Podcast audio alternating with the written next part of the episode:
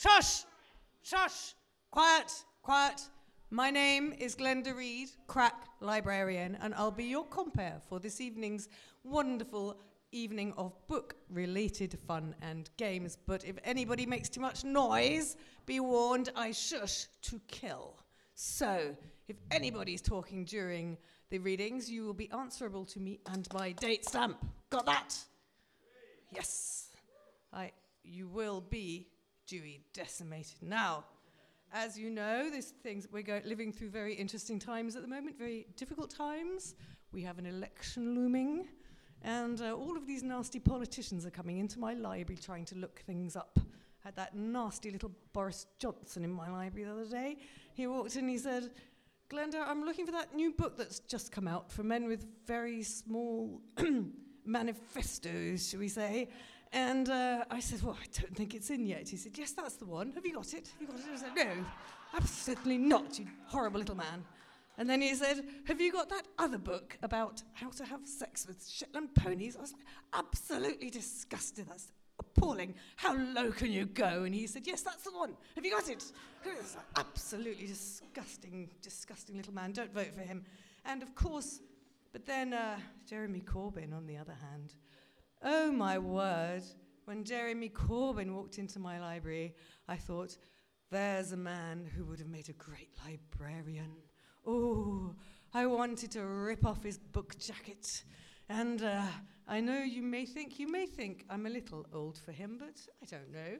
Um, I don't know. I thought, well, I'll write him a poem and see how it goes. So what do you think? So I'm just going to run it by you if that's all right. so my poem is called Corbyn's cougar. Come to me, Jeremy, save my library. We shall labour amongst the stacks, debate bedrooms and mansion tax, to capital das capital, stroking the covers of Marx and Engels, till sparks fly and my spine tingles. We will raise our reading glasses to the mighty working classes. Peers may jeer and Tories leer, but nothing more is to be feared, for every ear is turned to hear as you thrust out your splendid beard. A nation and my heart cheered for the sweet warbling of Jeremy Corbyn.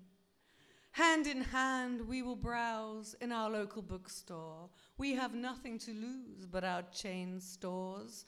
No more being maudlin with Jeremy Corbyn. Marry me, Jeremy, conquer the enemy. We'll put war where it belongs, in the war bin. Oh, how my heart longs for Jeremy Corbyn.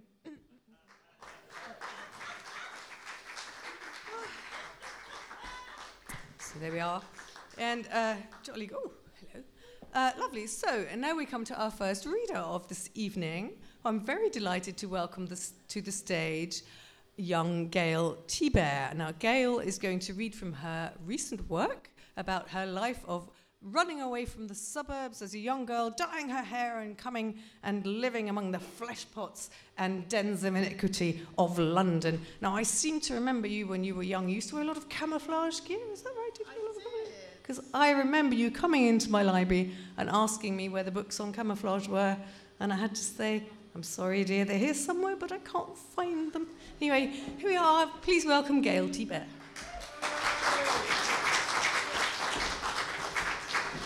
Thank you so much. Oh, it's one of those. I feel like I'm in the social club. It's great. Um, so, some of you have already got my book, which is called Soap the Stamps, Jump the Tube. And it is an autobiography based on my life between the age of 18 to 30, not the holiday. That's another story entirely. But um, I'm going to read a few snippets. so it starts off with putting an advert in Sounds uh, music paper. Does anyone remember Sounds?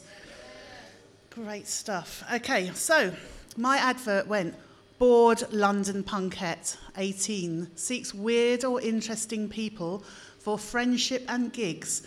Reply to box number 13561. I placed the above advert in Sounds, a weekly music paper that ran between 1970 and 1991. It really does have a lot to answer for for a start, it was partly responsible for me joining and performing in post punk synth bands Adventures in Colour, and later, The Lost Cherries. I unwittingly placed the personal advert myself, with the sole purpose of finding some like minded friends in a world as yet unchanged by the internet and social media. I realise now, ignorantly, I advertise for weird people to write to me, meaning a bit unusual, a bit left field, you know. I'd been a punk since I was 14, and at 16, I'd bravely dyed my hair peacock blue, much to the disbelief of my conservative parents, with whom I lived in Morden in Surrey, a shithole southwest of London whose only claim to fame is that it has no claim to fame and that it is a shithole southwest London. Okay. Funny if my parents came from Brixton, it's uh, kind of weird coming back here.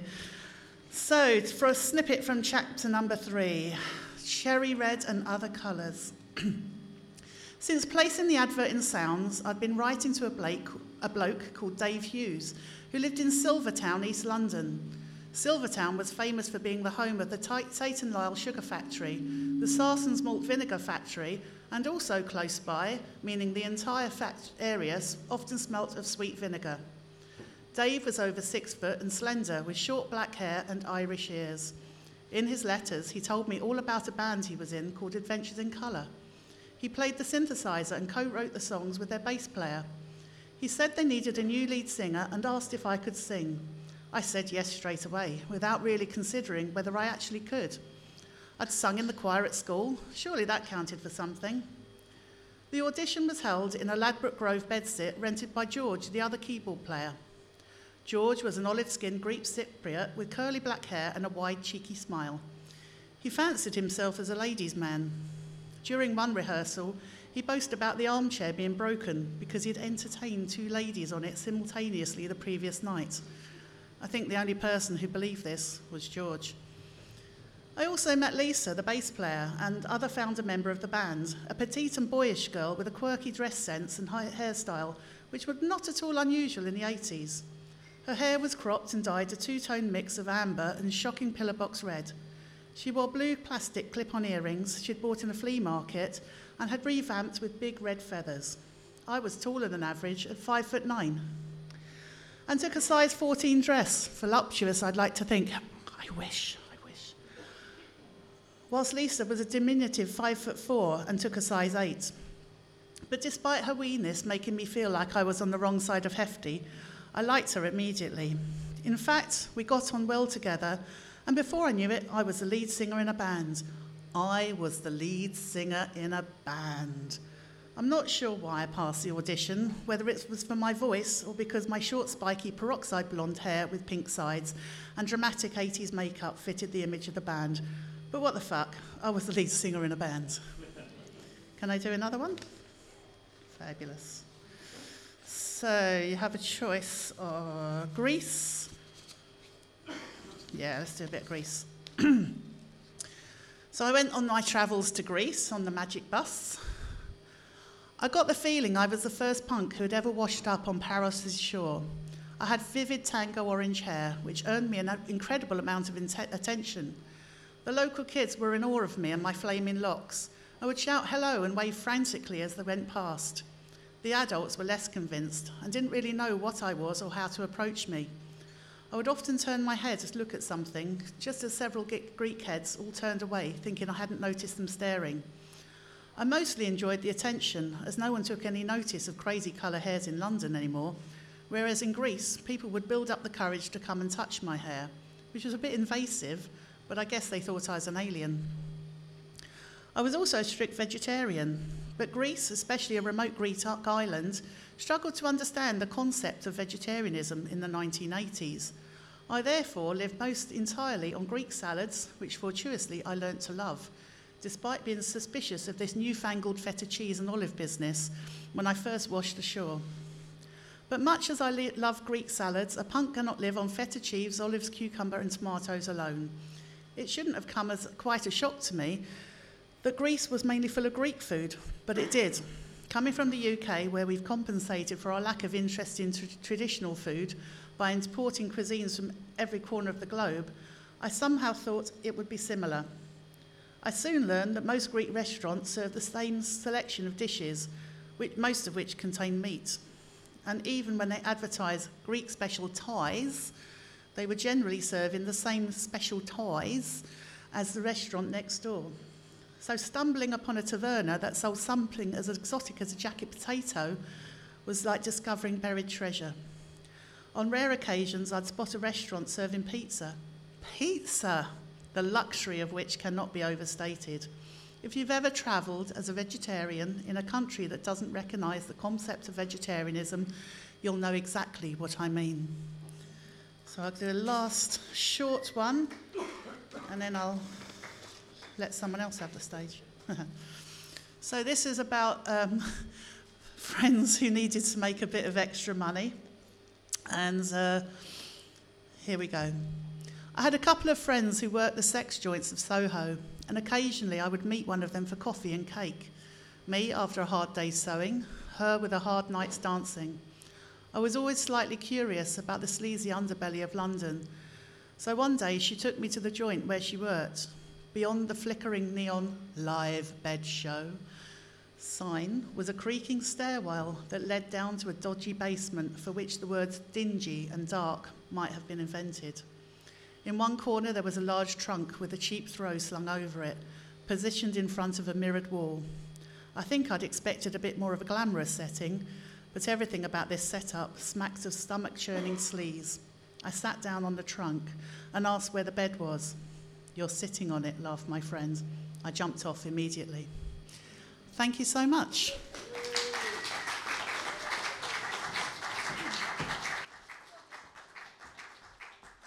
Thank you. That's fascinating. Marvellous, marvellous. Now, our next guest, our next reader of this evening, is a famous photographer, Kevin Cummins. Over the last 40 years, has taken some of the most iconic portraits of British rock and punk musicians, particularly in Manchester and in London. And his portraits have been everywhere National Portrait Gallery, V&A, all sorts of places. Um, this means, of course, that his books are mostly made of pictures rather than proper words. But never mind, they do say that a picture speaks a thousand words. So um, he's going to read to us from the introduction of his latest book, about, which is about the Sex Pistols in 1977. So please, on this Blue Monday, welcome Kevin Cummins.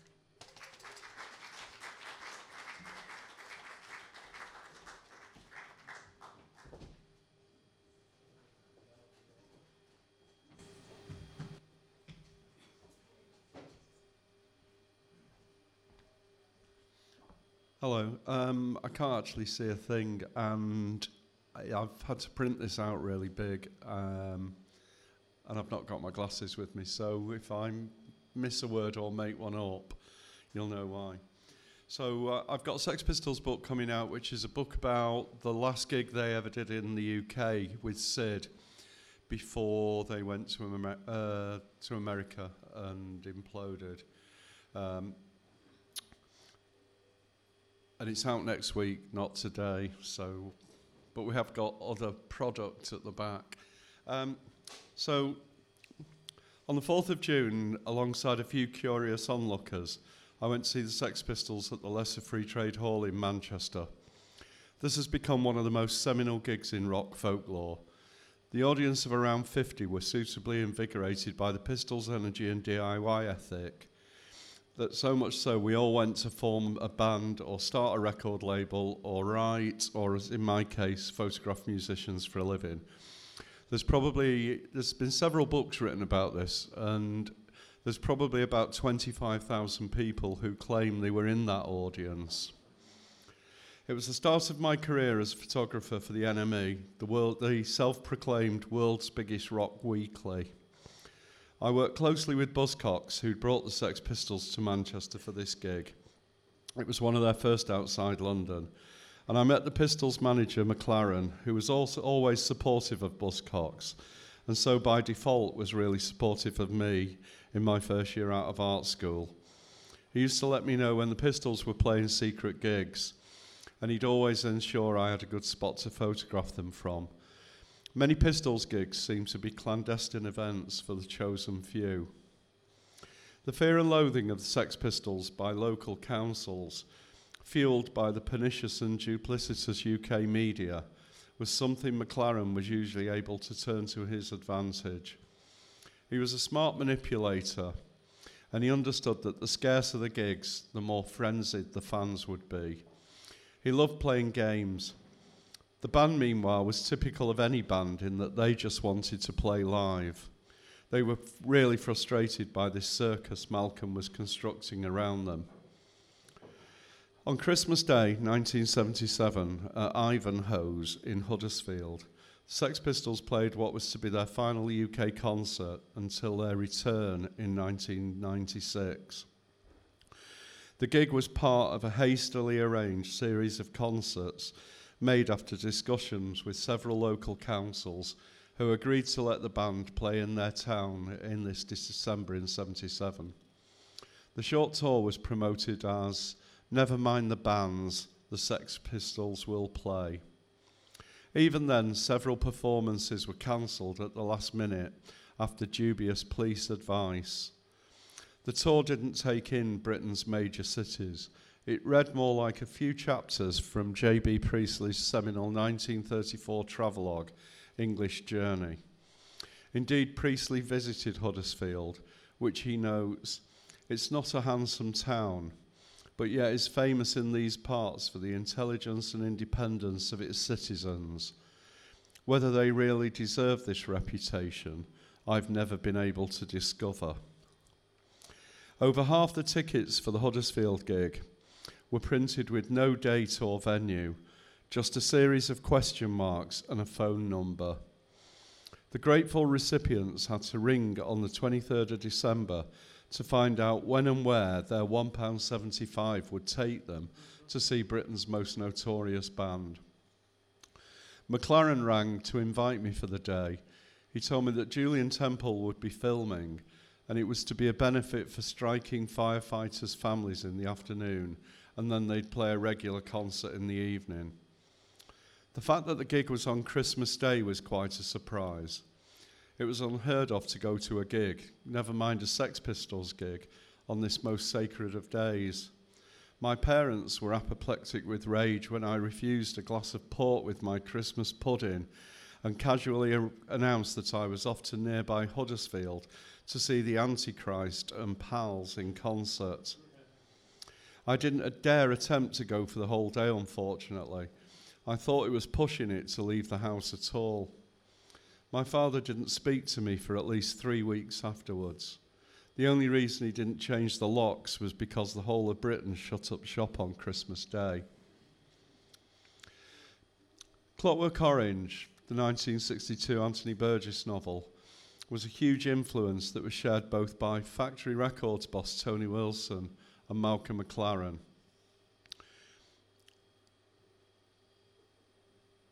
I've crossed some of this out, so I've, I now don't know why I've crossed it out.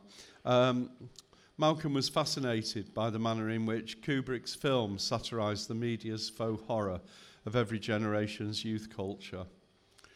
Alex, played by Malcolm McDowell in the movie, is motivated to subvert society and is violent just because he enjoys violence. He's intelligent and has plenty to say, far more than his dim witted gang members but he chooses to use violence over reason. Later in the film, Alex is used by the government as a propaganda tool, an example of all that's wrong with society. The tabloids lapped it up, of course. And to me, this is almost McLaren's template for his vision of the short history of the Pistols. Lydon's own influences were slightly more muddled. His public persona was a hybrid of picaresque villainy and social satire. He also drew heavily on vaudevillian characters from the music hall and Carry On films, all wonderful great British institutions. Another of John's influences was Pinky, the teenage gang leader in Graham Greene's 1938 novel Brighton Rock, a character who challenges or alienates everyone in his life. The product of a Catholic education, it's no surprise that Lydon read Graham Greene in fact, devouring every work written by Graham Greene was de rigueur at my Catholic grammar school too.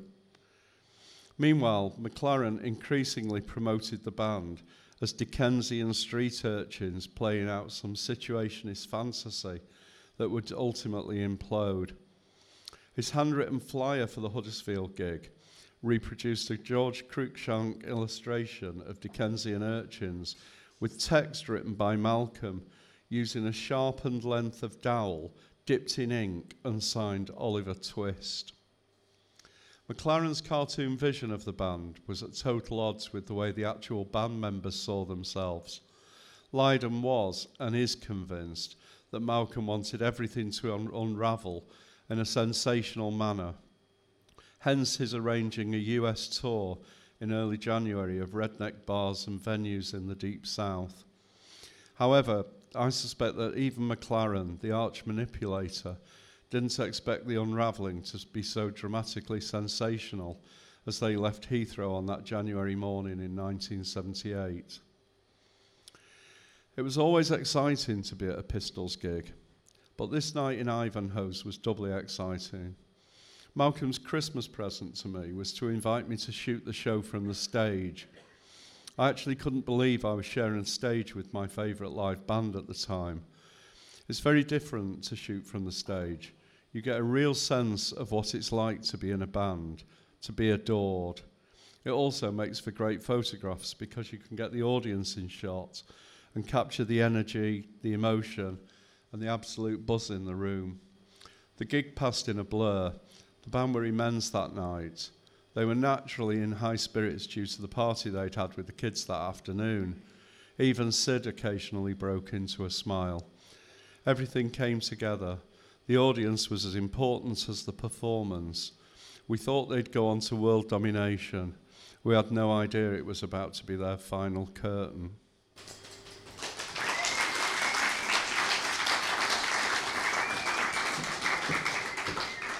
Thank you. Fascinating whole world I know nothing about. Marvellous. Thank you very much, Kevin. Now, our last reader for the first set is going to be Garth Cartwright. Now, we have more music uh, related excitement here because he's, um, his latest book is called Going for a Song and it's a chronicle of the UK record shop, and it tells social history of Britain through record sales, which sounds fascinating to me. When I was when I was young, going for a song was a TV show. It was like a, a, a slightly upmarket Cat in the Attic, really. But um, that's what I remember. But I'm no stranger to music myself, and I'm glad that. Uh, our DJ Andrew is playing my favourite song as we speak, which is, of course, John Cage's 4 minutes 33, which I like to play at top volume at home all the time. Anyway, so without further ado, please welcome Garth Cartwright.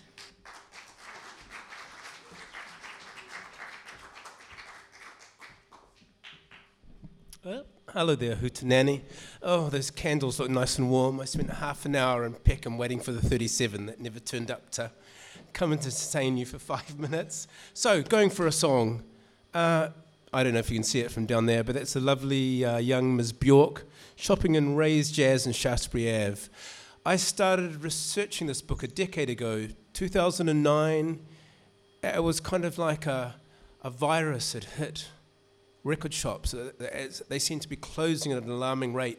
Uh, you, you probably remember there used to be the huge Tower Records right in the centre of Piccadilly Circus. It went. Richard Branson's Virgin megastores used to be everywhere they went. Our price, now, now they were truly everywhere. The 300th our price opened in Brixton, just down towards the railway bridge. I think it's a pound store now. Um, they all went. Lots of great independent shops went. So, seeing I can't play or sing a note, but I spend too much of my time listening to music, buying music, reading about music, and that. Uh, you know, I'm, uh, and is it the habitué of uh, record shops. And, and seeing, like, even Berwick Street, that great street in Soho that used to have dozens of record shops on it and around it, you know, little basement techno shops and big rock shops, and Daddy Cool, the world's grouchiest dub reggae shop, and that, they were all going. So I thought I, I, I have to kind of somehow document this stuff, you know, just to leave an historical archive.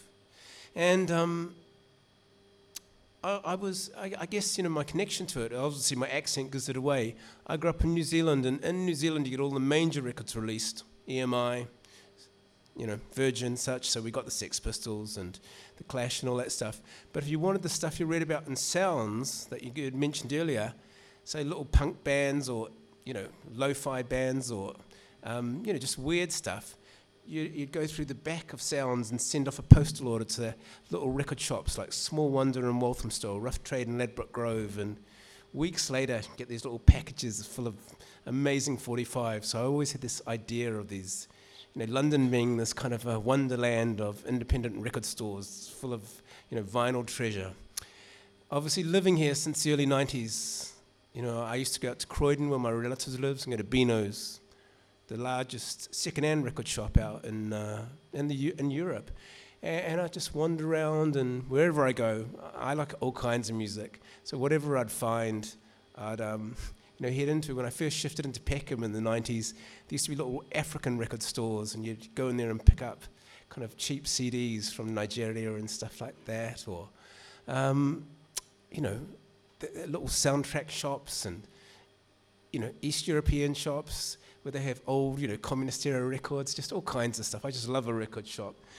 So th- the idea was, because no one had ever chronicled this stuff, you know, there's books on Branson, and, and obviously Richard Branson made his first fortune through selling rock records at the start of the 70s, and then parlayed this into a record label, and then everything else that uh, we would rather not discuss. But um, all kinds of good things. Rough Trade, the label that obviously released the Stiffs, sorry, the Smiths, and now does Lancome and great stuff like that. It started as this little Ladbroke Grove record shop.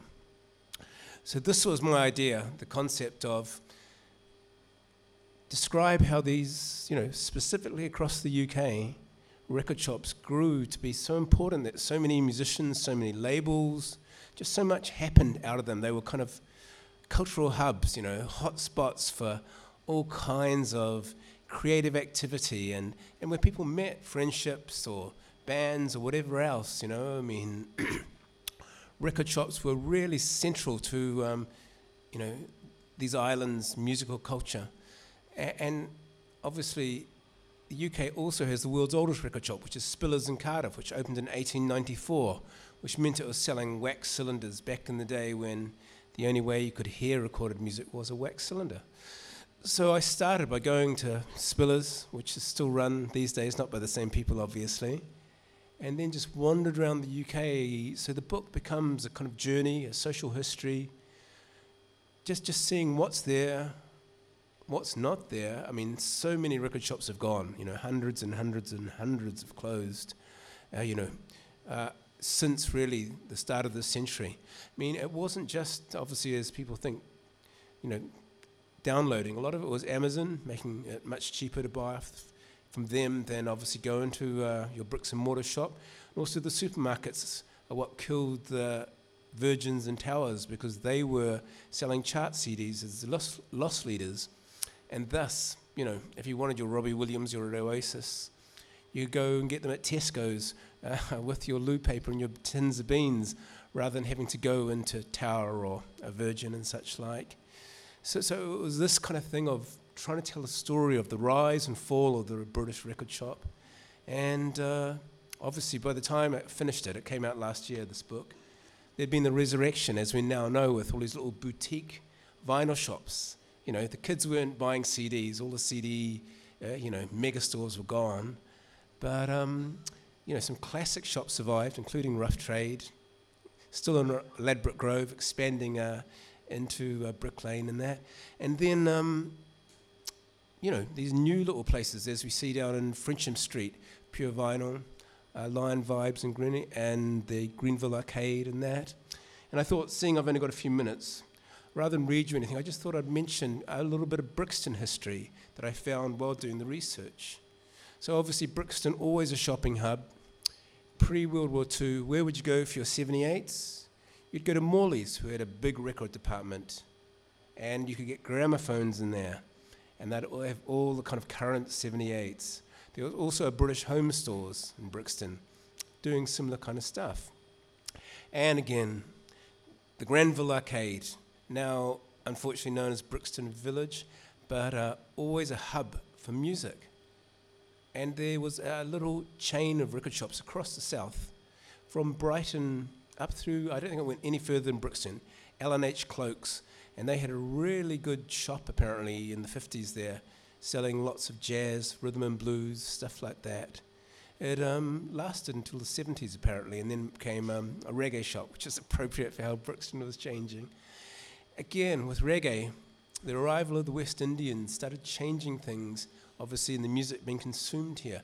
One of the old guys I talked to said he bought uh, Boogie in My Bones by Laurel Aitken in a shop in um, Water Lane, so just, just somewhere around here. And that was in the late 1950s. And uh, he was saying it was a really good shop. It sold jazz, easy listening, pop, and it sold the new music, you know, calypso, ska, stuff like that, coming out of the West Indies. The most famous of uh, the Brixton shops back in the day was Desmond's Hip City. This was uh, on Atlantic Ave, and uh, Desmond's, it existed from uh, the early 60s until 1980.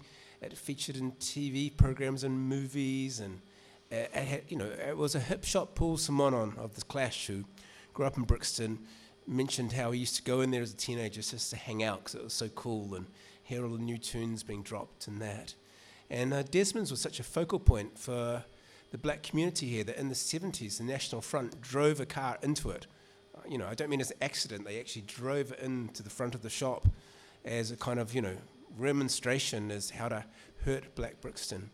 Uh, there was another in the Granville Arcade, again, West Indian shop, Joe's Record Shop, uh, or Joe's Record Shack, as it was sometimes called, in that West Indian style. And um, Joe here ran a r- record label out of it. And he put out that album that some of you might have seen called Brixton Cat. And uh, it's the first album, it's from the late 60s, to kind of have a Brixton theme. So it's local uh, Jamaican musicians playing kind of, you know, ska and rocksteady and that, and singing about Brixton. So here it was, you know, the local community having record shops that sold their music, that recorded their music, that put it out. This developed, uh, obviously, over the years. There's the great shop in Acre Lane, um, Supertone, that Wally's been running since 1980. I love that shop, and he's a great guy.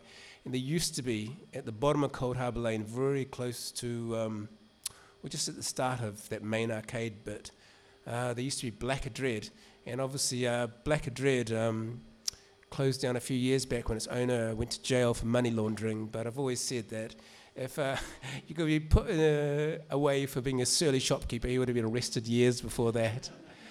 Um, so yeah, Brixton, it's, it's you know it's been this hub of you know musical activity throughout the decades and that. I mean, I lived here in 1994, and back then there just seemed to be little shops everywhere. You had Red Records on the main road, which sold R&B and um, soul and hip hop and all those contemporary kinds of black music that weren't, you know, West Indian. And um, you know, and the little arcades were always places and. You know, it was, it was just a fun place to go shopping, and it still is pretty good these days. It's still somewhere that I think, you know, the music the shops, they reflect the community, they reflect what's going on, not just with people listening, but the passion for things. So I'm really happy that we've seen, you know, like Lion Vibes. It is some ways an extension of Altones, which used to be at the front of uh, the Granville. Where Altones was Alton Ellis's record shop when I lived here. Alton Ellis, one of the great, great rocksteady and reggae singers. I used to go in there and he'd be standing there, you know, just looking very dapper, you know, in a shop. And uh, so a piece of Jamaican reggae legend you know, just on Coldharbour Lane and such. So, you know, there, that's my stories of uh, Brixton. They're here with too much else, including some punk rock stories. Seeing, uh, we've had a couple of punk rock stories tonight. Lots of jazz, techno, dubstep, whatever else. If you read it, I hope you enjoy it. Thank you.